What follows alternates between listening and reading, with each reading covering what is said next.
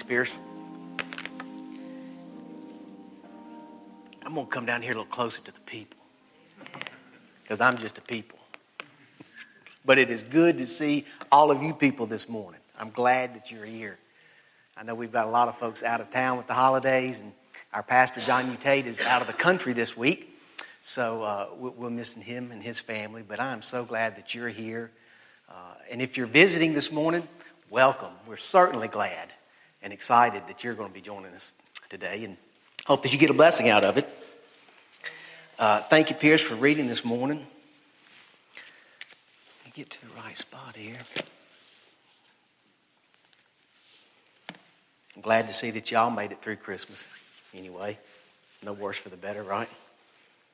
But I heard someone talk about this last week, calling Christmas the greatest story that's ever told. And I've, I've heard that phrase used a lot over the years, and I've even seen many a Christmas program, a church program, with that title the greatest story ever told. And sometimes you just need to tell the story. So think about maybe one of your favorite stories. It probably has a good introduction where we meet the main characters, plot develops, stage is set. Early in the story, you begin to see a direction uh, of the theme. The characters are developed. You may even begin to see some cracks in the main characters, maybe a weakness or a need. Because you know what comes next? I call it the rub. It's the tension of the story being introduced. There comes a challenge or a tragedy or some great difficulty, a brokenness even, some unsettledness that must be resolved or overcome. And there may even be a new character introduced to help the lead in dealing with the tension that he may face. And generally, what's the most important part of a story? A happy ending, right? Everybody lives happily ever after.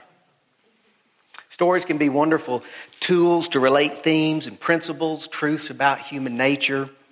They can be powerful conduits to learn life lessons. And stories help us to remember. My family had a chance to visit Disney World the week before Christmas. And uh, those folks are masters at telling stories. And they're good at capitalizing on them too. I imagine that everyone in here, without much effort or thought, can think of a Disney story or two. And I won't ask you to raise your hand, but how many of you watched one of those Hallmark movies this Christmas season? You know the one I'm talking about. It starts with everyone fairly happy, kind of rocking along, and there's a great potential, and then the tragedy or the difficulty or the challenge strikes. And just when you think it's about to all fall apart, love triumphs, right? And the guy and the girl embrace at the end in the snow. There's somebody in my family not immediately present, but who has really got a problem with these Hallmark movies. I won't single them out in case they potentially listen to the podcast later, but I remember uh, as a kid loving to listen to my grandfather tell stories.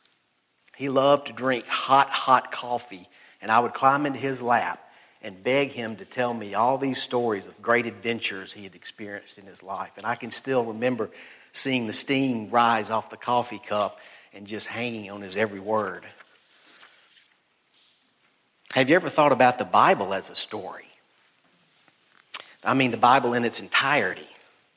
I've certainly heard people talk about that my whole life, but I never really experienced that for myself until, uh, until a couple years ago I started reading one of the Bible plans, like we we encourage here. There's copies out on the foyer if you're interested in it. But you know, one of those plans where you read a couple of Old Testament chapters and maybe a New Testament chapter every day. And if you stick with it, by the end of the year, you've read through the whole Bible, which is pretty cool. But as I've done that, I, I realized and I noticed the overarching story that the Bible tells how there, there is uh, this remarkable flow from Genesis right through to Revelation. It's an extraordinary adventure beginning in a beautiful garden with mankind living in true relationship with an incredibly imaginative and loving creator. And then sin enters the world, and the relationship is broken. The pride of mankind and our wanting to be our own God has separated us from the God who created us. But the one true God, as is his loving nature, doesn't abandon us for turning our back on him. He invites us, each one of us, whether we recognize it or not, to participate in his grand plan of redemption, of restoration to himself, and the everlasting true relationship that we were created to enjoy with him. So that story brings us to the text in today's message in Acts chapter 13. We see Paul and Barnabas are on their first missionary journey, and they have come to Antioch in Pisidia, which was the most important Roman colony in Asia Minor. And there was also a large Jewish population in Antioch of Pisidia. So Paul and Barnabas find themselves on the Sabbath and they head to the synagogue to worship. So, led by the elders, the synagogue service would have included two primary things the reading or recitation of the scriptures from the law of the prophets, and then the lifting of the hands or the blessing of the priest, which was a message followed by the reading of the scripture. So the text says that after the reading of the scripture, the rulers of the synagogue asked Paul and Barnabas, Brothers, do any of you have something to add? Perhaps a word of encouragement. So Paul stood up, and it says he motioned with his hands as he addressed the people.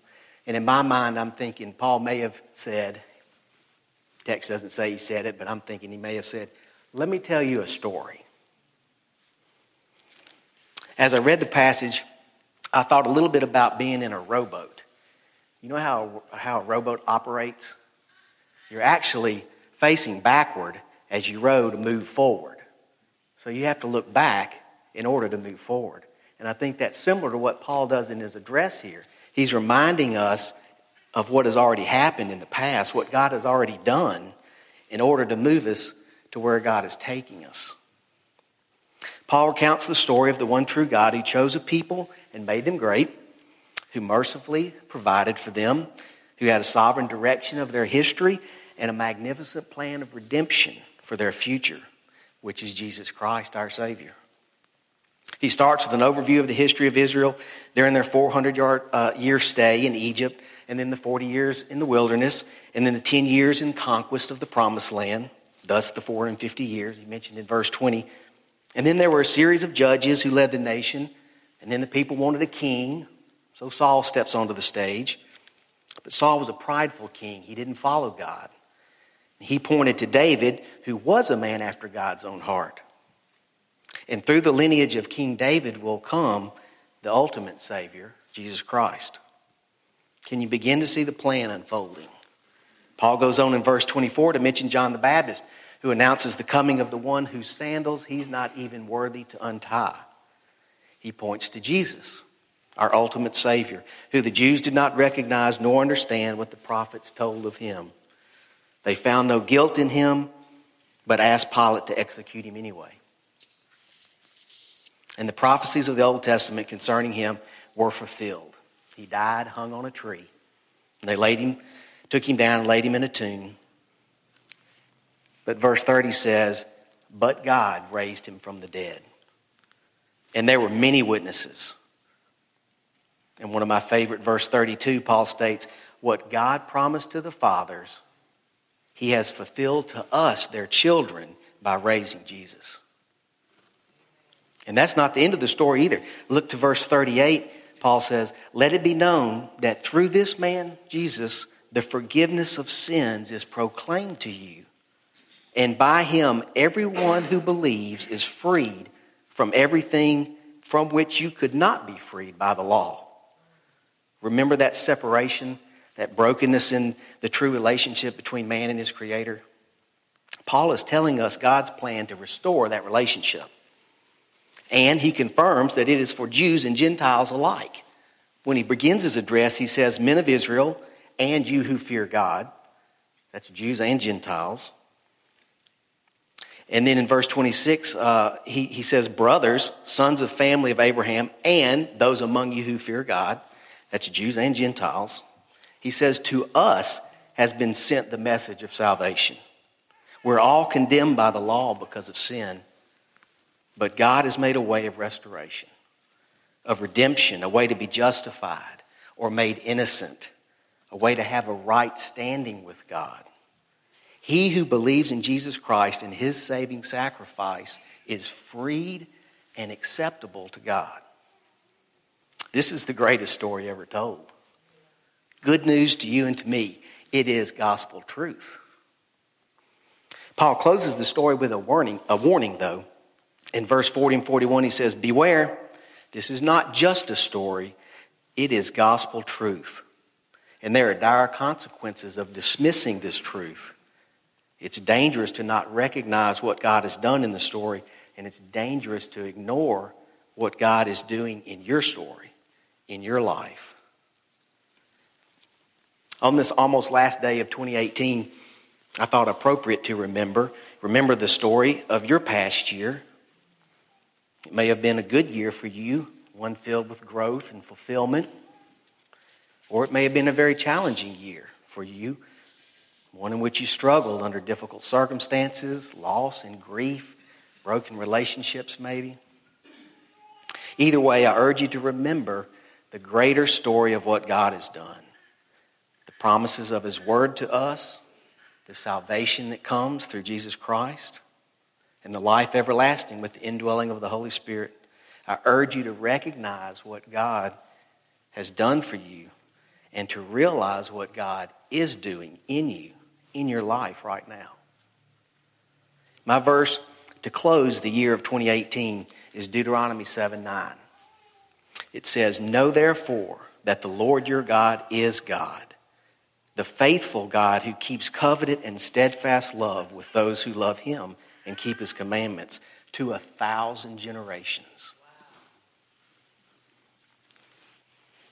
So I don't want to leave you with just a remembrance, though, just a looking back this morning, but also maybe a looking forward into the new year to come.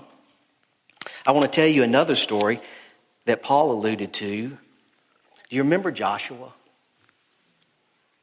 First time we hear of Joshua is when Moses had led the Israelites out of uh, Egypt. Remember the 400 years Paul spoke of in the earlier text, and then the 40 years in the wilderness. Why the 40 years in the wilderness? Do you remember the story? Moses was leading the people to the promised land, and as they camped uh, just on outside the promised land, Moses sent 12 spies into the land to check it out and to bring back a report. What did they find? And 10 of those spies were terrified. They came back and saying, Oh, the land is beautiful, flowing with milk and honey, but it's filled with giants these people we have no manner of going up against. There's no way we can, we can fight these giants off. We're doomed. But remember the two spies who said, whatever with that, you know, with our God, all things are possible. Let's go take it right now. Who were those two guys? That was Joshua and Caleb. So the people were persuaded by the ten who were afraid God tells Moses, if you remember the story, because of the people's lack of faith, they'll wander in the wilderness for the next 40 years. Oh, and by the way, Moses, you're not going to get to go into the promised land either. So, guess who becomes Moses' right hand man? And when Moses dies, takes over the lead of the nation of the Israelites. It's Joshua. He becomes the leader, and he's the one who actually leads the people into the promised land. Now, get this. What is one th- of uh, the main things we remember Moses for?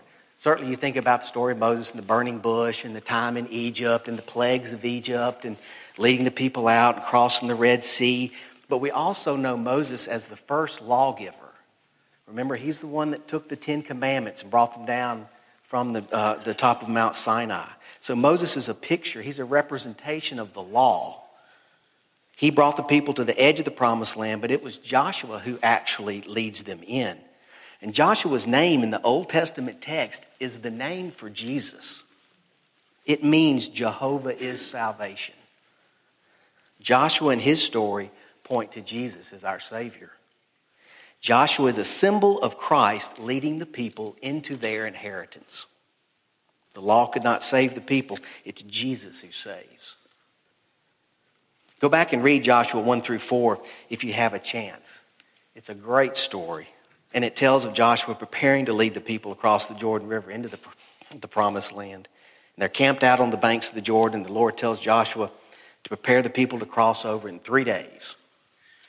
Can you imagine the weight of the responsibility on Joshua's shoulders? Scholars say the Israelite nation at that time probably numbered about 3 million people. And he was in charge of all of them, and he was about to lead them into battle. He's facing a great challenge. Do you think he felt some anxiety? Maybe. But if you read that first chapter in Joshua, God says four times to Joshua in that first chapter Be strong and courageous. Do not be afraid. Do not be dismayed, for I am with you wherever you go. That's my verse for 2019, looking forward. Be strong and courageous. Don't be afraid, for the Lord your God is with you wherever you go.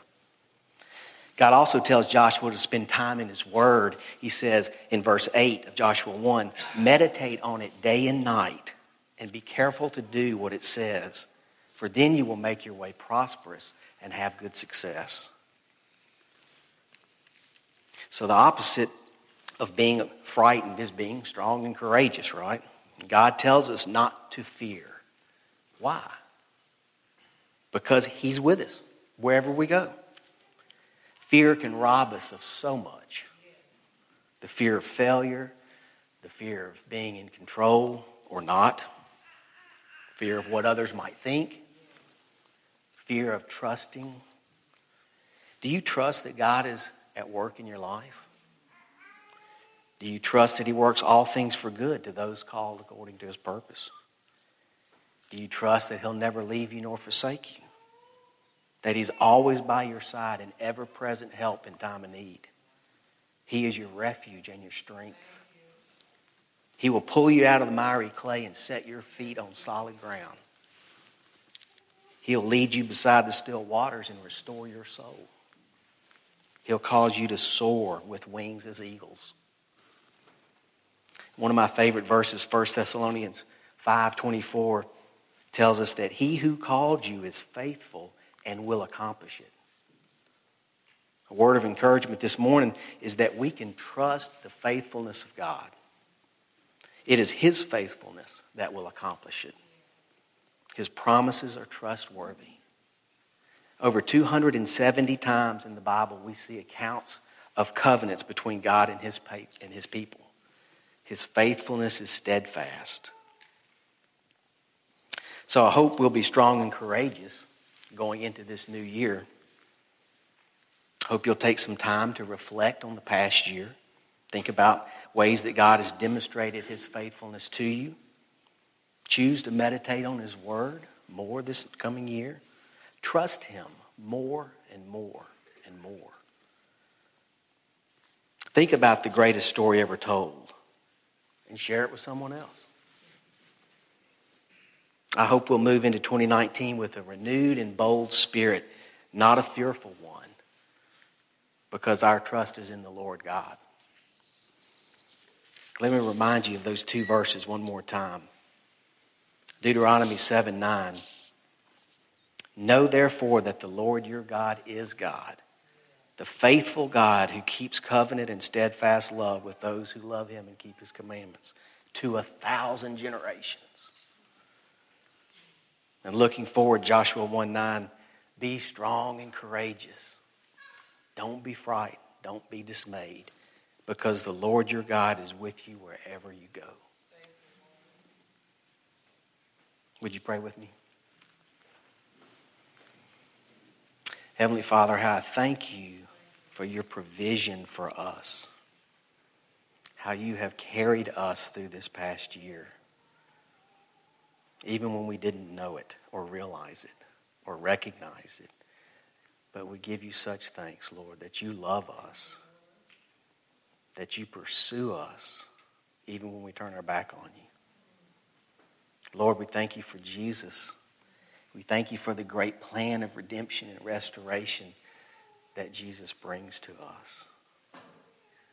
Especially as we celebrate this Christmas season and and move into a new year, I pray that we, we certainly do receive Jesus in new and fresh ways.